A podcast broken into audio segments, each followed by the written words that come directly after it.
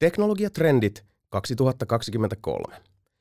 Tässä äänikirjassa DNA esittelee 17 nousevaa teknologiatrendiä, jotka astuvat valokeilaan vuonna 2023 ja joista monet jättävät jälkeensä myös historiaan. Lukijana Jason Ward. Miltä näyttää teknologian vuosi 2023? Keräsimme yhteen muhkean listan ensi vuoden teknologiatrendejä, jotka on koostettu keskusteluista eri alojen asiantuntijoiden kanssa sekä laajasta kattauksesta kotimaisia ja kansainvälisiä tapahtumia, ilmiöitä ja vedenjakajahetkiä.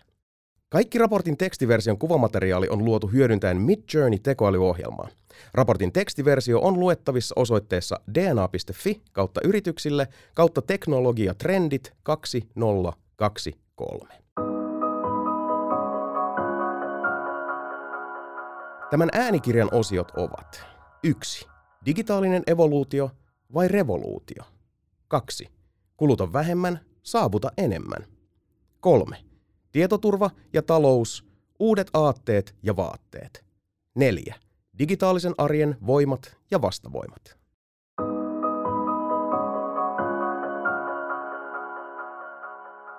Osa 1. Digitaalinen evoluutio vai revoluutio? Elämäämme ovat viime aikoina ravistelleet pandemia, ilmastonmuutos, materiaalipula, kriittisten toimialojen lakot sekä alati tiukentuvat geopoliittiset tilanteet. Maailma ympärillämme muuttuu jatkuvasti ja teknologinen kehitys vain kiihtyy. Millaisia muutoksia teknologia horisontissa on nyt näkyvillä? Tekoäly kuin tokaluokkalainen. Lambda, eli Language Model for Dialogue Applications, on Googlen keskustelubotiksi kehittämä tekoäly – Googlen insinöörinä työskennellyt Blake Lemoine alkoi työskennellä Lambda-tekoälyn kanssa vuoden 2022 syksyllä.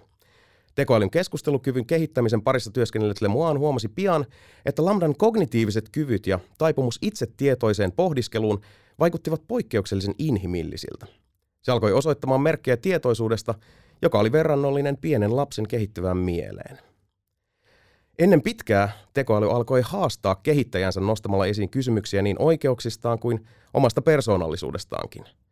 Kiistelty ilmiö on virittänyt klassisen keskustelun tiedostavasta tekoälystä uudelle aaltopituudelle. Mitä nämä merkit itsensä tunnistavasta ja tiedostavasta tekoälystä tarkoittavat alan kehityksen puitteissa? Tekoälyn kehitys pahtaa valtavaa vauhtia eteenpäin monella toimialalla – Kehityskohteena ovat muun muassa inhimillisen vuoropuhelun responsiivisuus sekä dynaaminen ja välitön tiedon prosessointi itseohjautuvaksi toiminnaksi. Vuoden 2023 aikana tullaan takuulla kohtaamaan yhä enemmän hämmentäviä ja häkellyttäviä aluevaltauksia kiihtyvää tahtia kehittyvän tekoälykehityksen saralla. Kun edes supertietokone ei riitä. Jo kolme vuosikymmentä sitten tiedemiesten hahmotelmissa elänyt konsepti kvanttimekaniikkaa hyödyntävistä tietokoneista on vihdoin rantautumassa haaveiden aavalta todellisuuden satamaan. Suomi on kvanttilaskennan eturintamassa, sillä VTT ja IQM rakensivat Suomen ensimmäisen toimivan kvanttitietokoneen, joka käynnistyi jo vuoden 2021 marraskuussa. Suomessa osataan myös kvanttitietokoneen jäähdytys. Blueforcein teknologia kiinnostaa nyt maailmalla. Kun edes tuhansien suorittimien supertietokoneet eivät riitä, vastaus on kvanttilaskentaan kykenevä supertietokoneiden supertietokone. Kvanttitietokoneen arkkitehtuuri pohjautuu kvanttifysiikkaan, jolloin se pystyy samanaikaisesti laskemaan lukemattomia yhdistelmiä sille esitettyjen kysymysten pohjalta.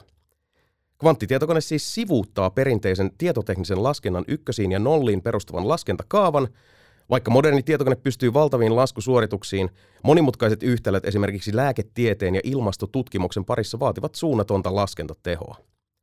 Siinä missä yleisimmät supertietokoneet ovat miljoonia kertoja perinteisiä kotitietokoneita tehokkaampia, kvanttitietokoneet ovat moni tuhatkertaisesti supertietokoneita tehokkaampia. Nyt povataankin, että alati kiihtyvän, laajenevan ja monipuolistuvan yritystoiminnan seuraavat suuret askeleet otetaan kvanttilaskentaa hyödyntäen. Synteettinen sivellin tekee sanoista taidetta.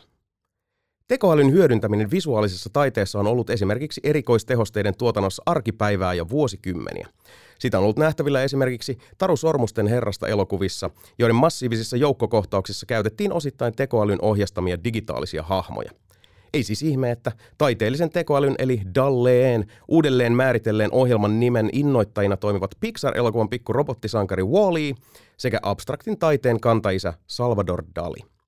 Alkuperäinen DALI oli tekoälyohjelma, joka kykeni luomaan kuvia ja kuvasarjoja sille syötetyn tekstin perusteella. Piilaaksossa toimivan OpenAI-tutkimuslaboratorion kehittämä tekoäly loi hiljattain nahkansa ja syntyi uudelleen nimellä Dalle 2. Pojasta polvi paranee nimittäin Dalle 2 on jo suorastaan pelottavan kehittynyt virtuaalitaiteilija. Monet verrannolliset järjestelmät ovat kyenneet luomaan uskottavia visuaalisia teoksia jo 2000-luvun alkutaipaleelta asti. Dalle 2 kaltaiset uudet järjestelmät ovat poikkeuksellisia siksi, että niiden tuottaman sisällön laatu on parhaimmillaan niin korkeatasoista, että sitä on lähes mahdoton erottaa ihmisen luomasta taiteesta. Kysymys kuuluukin, osaammeko tulevaisuudessa enää erottaa ihmisen ja tekoälyn luomaa taidetta toisistaan? Älyoptiikka rikastaa urheilusuoritusta. Muun muassa Microsoft ja Meta ovat sijoittaneet valtavasti rikastetun todellisuuden ohjelmistoihin ja laitteisiin.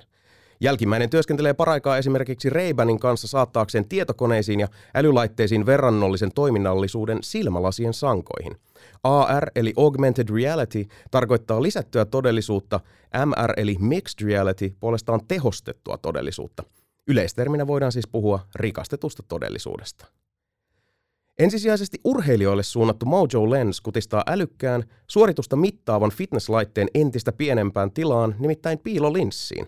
Uraa uurtavaa teknologiaa hyödyntävä älylinssi sisältää hiekan jyvän paksuisen mikro-LED-näytön, jonka sensorit ammentavat virtaa linssiin sisään rakennetuista mikroskooppisista akuista.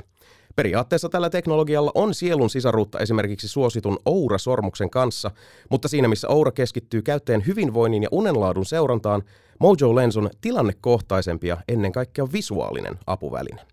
Miltä kuulostaisi se, että esimerkiksi kuntokello katoaisi ranteesta ja lenkkipolun reitin näkisi esteettä näkökentässään koko juoksulenkin ajan? Rikastetun todellisuuden teknologiaa kehittävät tahot lupaavat laitteilleen valtavan laajoja käyttöulottuvuuksia, jolloin esimerkiksi kirurgien ja rakennusinsinöörien luottotyökalujen kirjo laajenee älyoptiikkaan. Koodikielien eläkepäivät. Intelin perustaja Gordon Moore muistetaan kenties parhaiten vuonna 1965 julkaistusta artikkelistaan, joka on sittemmin tunnettu nimellä Mooren laki.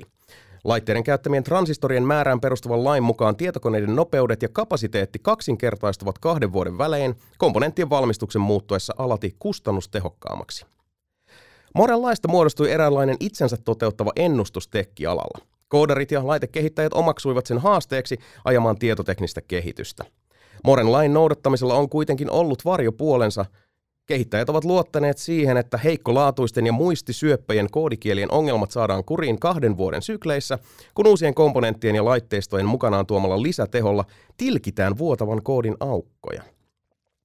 Etukenoinen kehitysfilosofia on riskiä bisnestä ja tämän johdosta monet koodikielet myös tippuvat auttamatta kehityksen kelkasta ja vaipuvat unholaan. Monille pitkän linjan koodikielille povataankin haudan lepoa vuoteen 2030 mennessä.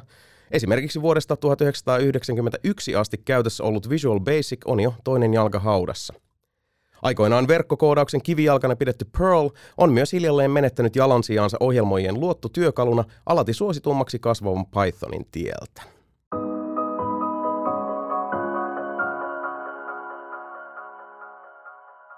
Osa 2. Kuluta vähemmän, saavuta enemmän. Epävarman globaalin tilanteen ja hupenevien resurssien kurimuksessa kaikki on laitettava säästöliekille. Mukavuudesta ei kuitenkaan tarvitse tinkiä loputtomiin, sillä tietä edellämme tasaa sekä moderni lainsäädäntö että teknologian kehitys.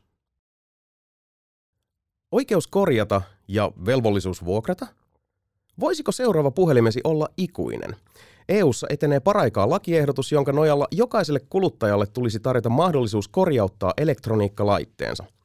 Esitetyn lainsäädäntömuutoksen puitteissa korjausoikeus eli right to repair kattaisi laitteet niin takuajan sisällä kuin sen umpeuduttuakin. Lisäksi se soisi käyttäjälle oikeuden sekä resurssit korjata laitteensa halutessaan itsenäisesti. Laitevalmistajien ja jälleenmyyjien kannalta EUn päätös nostaa isoja kysymyksiä bisneksen soljuvuuden kannalta. Huoltoprosessien logistiikka vaatii valtavia muutoksia, jotta sekä laitteita valmistavilla että niitä myyvillä tahoilla olisi jaetut valmiudet vastata asiakkaiden korjaustarpeisiin. Miten toimia tilanteissa, joissa vaikkapa tekniikaltaan vanhentuneen laitteen sisältämiä komponentteja ei enää valmisteta? Ratkaisu on kuitenkin tärkeä kestävään kehitykseen suuntaava askel. Maapallon hupenevat resurssit hahmotetaan kansan syvissä riveissä yhä selkeämmin, ja tämä alkaa hiljalleen näkyä myös kuluttajien ostokäyttäytymisen muutoksena – kun esimerkiksi vaatteiden ostamisen sijaan suositaankin vaatevuokraamojen palveluja. Seuraava puhelinostoksesi saattaa toden totta olla elämäsi viimeinen, joten valitse harkiten. Ukrainan sotaa seurannut energiakriisi on opettanut länsimaille karvaan läksyn. Sähkön yltäkylläisyyden aika on ohi. Viimeistään nyt on oikea hetki siirtyä käyttämään energiansäästölamppuja ja tarkastaa koko kodin energiankulutus.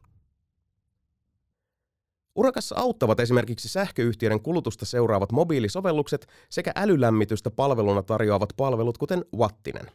Vuonna 2023 energiaa pitää pystyä säästämään kaikilla mahdollisilla tavoilla.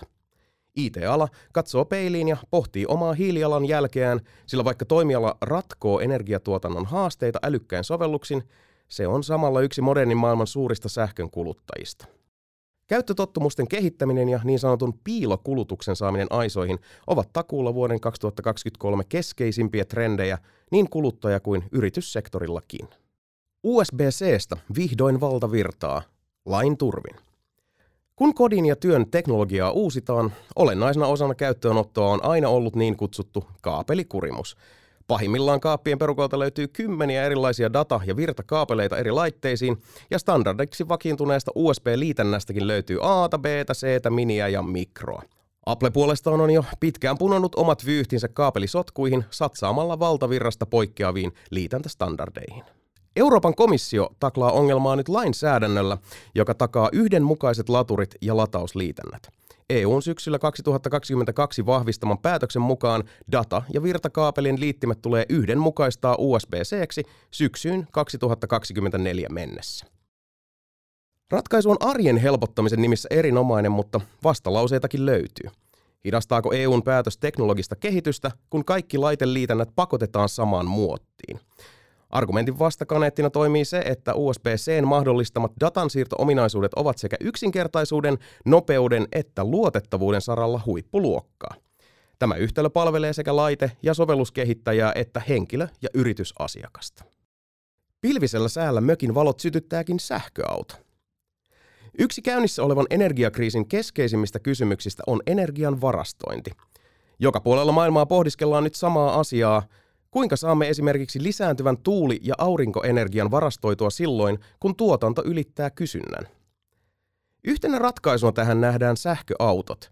Suomessakin jyrkässä nousussa oleva sähkö- ja hybridiautojen myyntikäyrä osoittaa, että parkkiruuduissa viihtyy enemmän ja enemmän nelipyöräisiä akkufarmeja.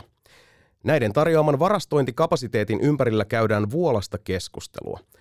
Varsinkin pörssisähkön hinnan heitellessä on houkutteleva ajatus, että auton akut voisi ladata täyteen sähkön ollessa polkuhinnoissa ja valjastaa kiituriin säilytty virta hyötykäyttöön silloin, kun kulutus on kalleimmillaan.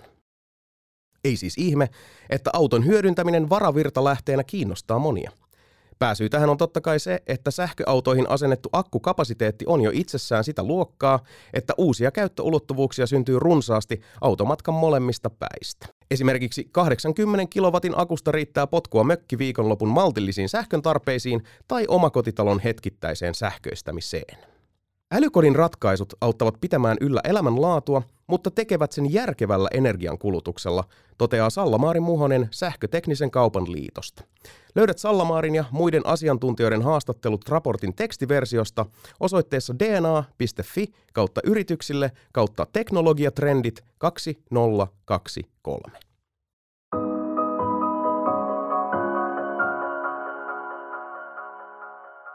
Osa kolme. Tietoturva ja talous, uudet aatteet ja vaatteet. Totutut normit tietoturvan, teknologia-alan vakauden ja kannattavan kaupankäynnin saralla ovat jatkuvassa muutostilassa. Vuonna 2023 tahti tulee vain kiihtymään. IoTn tietoturva ja Zero Trust. Esineiden internetissä eli IoT-maailmassa laitteet niin töissä kuin kotona keskustelevat keskenään internetin välityksellä. Kun dataa kerätään ja jaetaan näin massiivisissa määrin, ovat tietoturvariskitkin valtavia. Esineiden internetin kauhukuvaston yleisimmät pelotteet ovat datamurrot ja palvelunestohyökkäykset, mutta tarkennettuna IoT-murta voisi tarkoittaa vaikkapa sitä, että työntekijät eivät äkkiseltään pääse konttorille tai tehtaalle sisään, kun kyberhyökkäjä on poistanut kaikki kulkulätkät käytöstä. IoT edellyttää tietoturvaa, joka on samanaikaisesti laaja ja yksityiskohtainen kokonaisuus. Epäluotettavaksi miellettyjen IoT-järjestelmien vastapainoksi on syntynyt sovelluskehityksen aatesuuntia, joista tällä hetkellä puhutuin on Zero Trust. Sen päämäärä on luoda ennakoivaan ja ennaltaehkäisevään toimintaan kykenevä tietoturvan toimintamalli. Kun sekä työ että vapaa-aika kuluvat samojen laitteiden ääressä, myös tietoturvan täytyy kyetä vastaamaan modernin maailman tietoturvavaatimuksiin. Tietoturvan tarpeiden ja niitä kohtaamaan kehitettävien ratkaisujen määrä tulee vain kasvamaan tulevina vuosina. Biometriset tunnisteet syrjäyttävät salasanat. Nykypäivänä sisäänkirjautuminen tottelee järjestäen samaa logiikkaa. On käyttäjätunnus ja salasana. Kaksivaiheinen todennus lisää tietoturvaa vaatimalla erillisen koodin kirjautumisen yhteydessä, ja järjestelmä on toimiva, mutta haavoittuvainen ja paikoin kömpelö. Laite- ja ohjelmistovalmistajat tarjoavat käyttäjille digitaalisia avainnippuja, sillä 2020-luvun ihmisen kontolla olevien kirjautumistietojen määrä on niin päätä huimaava, ettei jokaista yhdistelmää muistaisi edes mensalaisen kapasiteetilla. Ei siis ihme, että salasanat ovat hiljalleen poistumassa ja tilalle on tulossa kaksivaiheinen biometrinen tunnistautuminen. Tämän varaan rakentavat myös Apple, Google ja Microsoft ja kumppanit kehittäessään yhteistä salasanatonta tunnistautumisstandardiaan. Varsinkin maksutilanteessa biometriikan yleistymistä tukee ensisijaisesti se, että olemassa oleva älylaitteiden kanta tukee suurelta osin biometristä tunnistautumista. Esimerkiksi uusimpien älypuhelimien sormenjälki, retina ja kasvotunnistus on jo hämmästyttävän nopeaa ja laadukasta. Biometrinen tunnistautuminen yleistyy niin yksilö- kuin yritystasolla jatkuvasti. Onkin enemmän kuin todennäköistä, että monella toimialalla otetaan pian entistä isompia harppauksia kohti biometristä tunnistautumista esimerkiksi toimisto- ja tehdasolosuhteissa. Teknologia-alan koettelemukset ja kestävän bisnesmallin arvoitus. Startup-yritysten arvostukset ovat olleet viime ajat jyrkässä laskussa. Monet Euroopan tunnetuimmista startup-yrityksistä ovat joutuneet sivaltamaan operatiivisia kuluja pienemmäksi leikkaamalla työvoimastaan ja muista toiminnan resursseista. Globaalin taloustilanteen heikentyessä myös teknologia-ala on kärsinyt tappioita. Kuinka käy talouden, kun kassavirrat tyrehtyvät ja monien kasvuyritysten arvostus on lasku kiidossa? Mitkä bisnesmallit kestävät aikaa ja miten varmistaa, että liiketoiminta on samalla sekä kannattavaa että vastuullista? Vastausarvoitukseen saattaa löytyä historian lehdiltä. 2000-luvun alkutaipaleella monet lupaavat teknologiafirmat päätyivät mullan alle tekkikuplan puhjettua. Sen sijaan Amazonin, eBayn ja Googlen kaltaiset toimijat selvisivät myrskystä ja sitten valtasivat suuria alueita teknologia-alan kartastolta. Kärkevin oppitunti oli lopulta se, että pelkkä hyvä idea ei riitä, jos yrityksen bisnesvainu, käyttäjä- ja asiakaskeskeisyys sekä resilienssi jättävät toimimisen varaa. Eli tulevaisuudessakin näihin kannattaa panostaa. Tilaustalous, eli maksusta lisää ominaisuuksia. Subscription economy eli palvelumyyntimalli on liiketoiminnan kenties suurin muutos viimeisen vuosisadan aikana. Oli kyseessä sitten Netflix, Spotify, Storytel tai Xbox Game Pass, tilauspalvelut ovat tulleet jäädäkseen ja vakiintuneet osaksi arkikäyttäytymistämme häkellyttävän nopeasti. Palvelumyyntimallia on pyritty tuomaan paikoin hyvinkin rohkeasti toimialoille, jotka edustavat isoa irtiottoa totutusta. Esimerkiksi autoyritykset ottivat parisen vuotta sitten kilpaa käyttöön tilausmalleja, joiden avulla oli mahdollista avata käyttöoikeus autoon asennettuihin lisälaitteisiin, vaikkapa penkin lämmitykseen. Hanke ei ottanut tuulta alleen, mutta uusia käyttöulottuvuuksia ideoidaan jatkuvasti. Tilaustalous on vahvasti nykypäivää ja tulevaisuuden normi. Ennen pitkää tilaustalous tulee valtaamaan myös muita sektoreita kuin jo haltuun otetut viihteen ja henkilöliikenteen toimialat. Palvelumyyntimallin etuna on myös se, että keskimääräinen kuluttaja osaa jo vaatia esteettömämpää, usein fyysisistä tuotteista irtautettua pääsyä haluamansa sisällön äärelle. Palvelumyyntimallit tulevat vakiintumaan entistä tiiviimmäksi osaksi jokapäiväistä elämäämme samaan tapaan kuin vesi, sähkö ja verkkoyhteydet.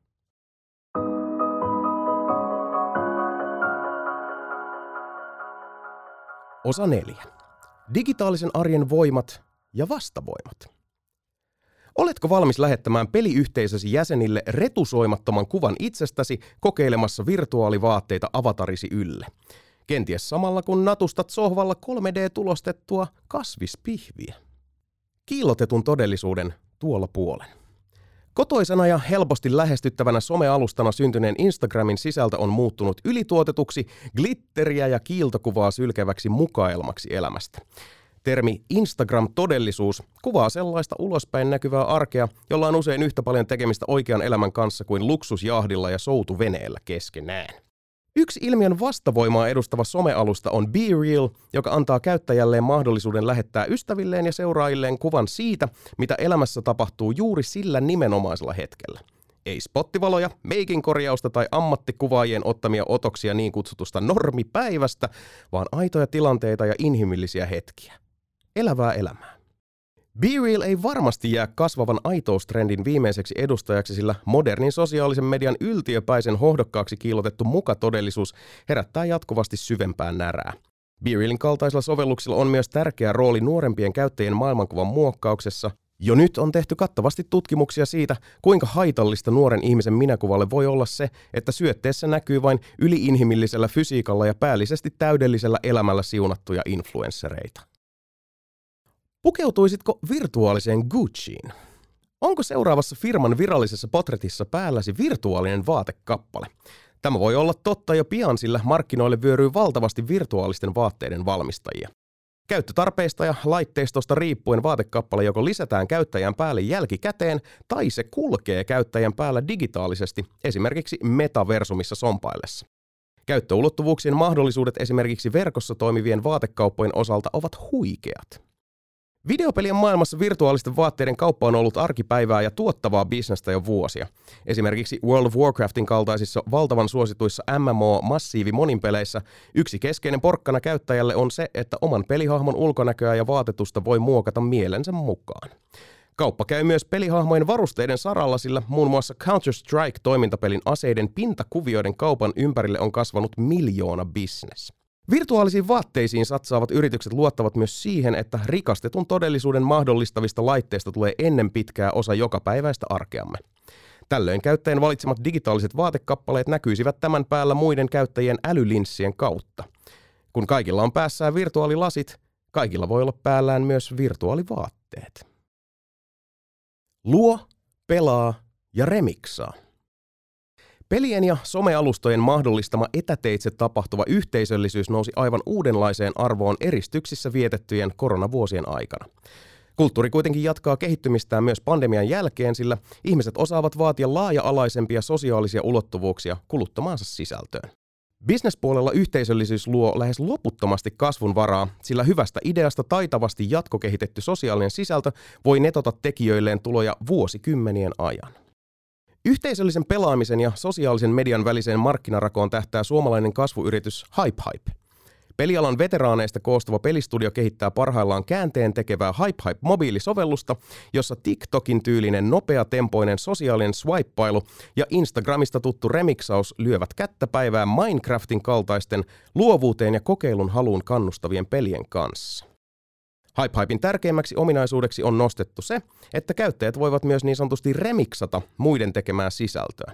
Jos vaikkapa eteen tulee teknisesti koukuttava, mutta visuaalisesti vähemmän inspiroiva autopeli, käyttäjä voi siirtää sisällön omaan editoriinsa ja alkaa muokata sitä mieleisekseen. Parhaimmillaan HypeHypin kaltaiset yhteisöllisyyteen perustuvat pelit synnyttävät luovuuden lumipalloefektin, jolloin yhdestä alkuajatuksesta syntyy loputtomasti uusia versioita. Mitä viiniä suosittelisit 3D-tulostetun kasvispihvini kanssa? Suomen elintarvikemarkkinoiden seuraavaksi kuumaksi perunaksi povataan 3D-printattua kasvislihaa.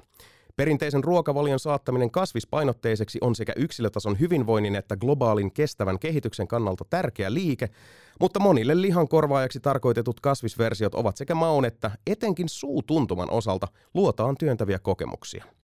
3D-tulostettu kasvisliha ei ole aivan yhtä skifistinen ilmiö kuin vaikkapa laboratoriossa kasvatettu keinoliha. Käytännössä 3D-tulostus ruoanvalmistuksen kontekstissa tarkoittaa sitä, että tulostettu kasvisproteiini on niin sanotusti rakennettu niin, että se muistuttaa eläinperäistä esikuvaansa rakenteen, maun ja käyttötapojen osalta lähes täydellisesti. Wönerin ja nyhtökauran kaltaisten hittituotteiden synnyinmaana Suomi on toistuvasti ollut kasvisproteiinien kehityksen suunnan näyttäjiä, ja myös printtilihan saralla Suomessa ollaan kehityksen kärjessä. 3D-tulostettu kasvisliha on saapunut vuoden 2022 syksyllä muutamiin suomalaisiin ravintoloihin, ja kauppojen hyllylle se ehtii vuoden 2023 kevään tai kesän aikana. Uskallatko maistaa? Kiitos kun kuuntelit DNAn Teknologiatrendit 2023 äänikirjaversion. Lukijana Jason Ward. DNA-yrityksille. Yllättävän yksinkertaista.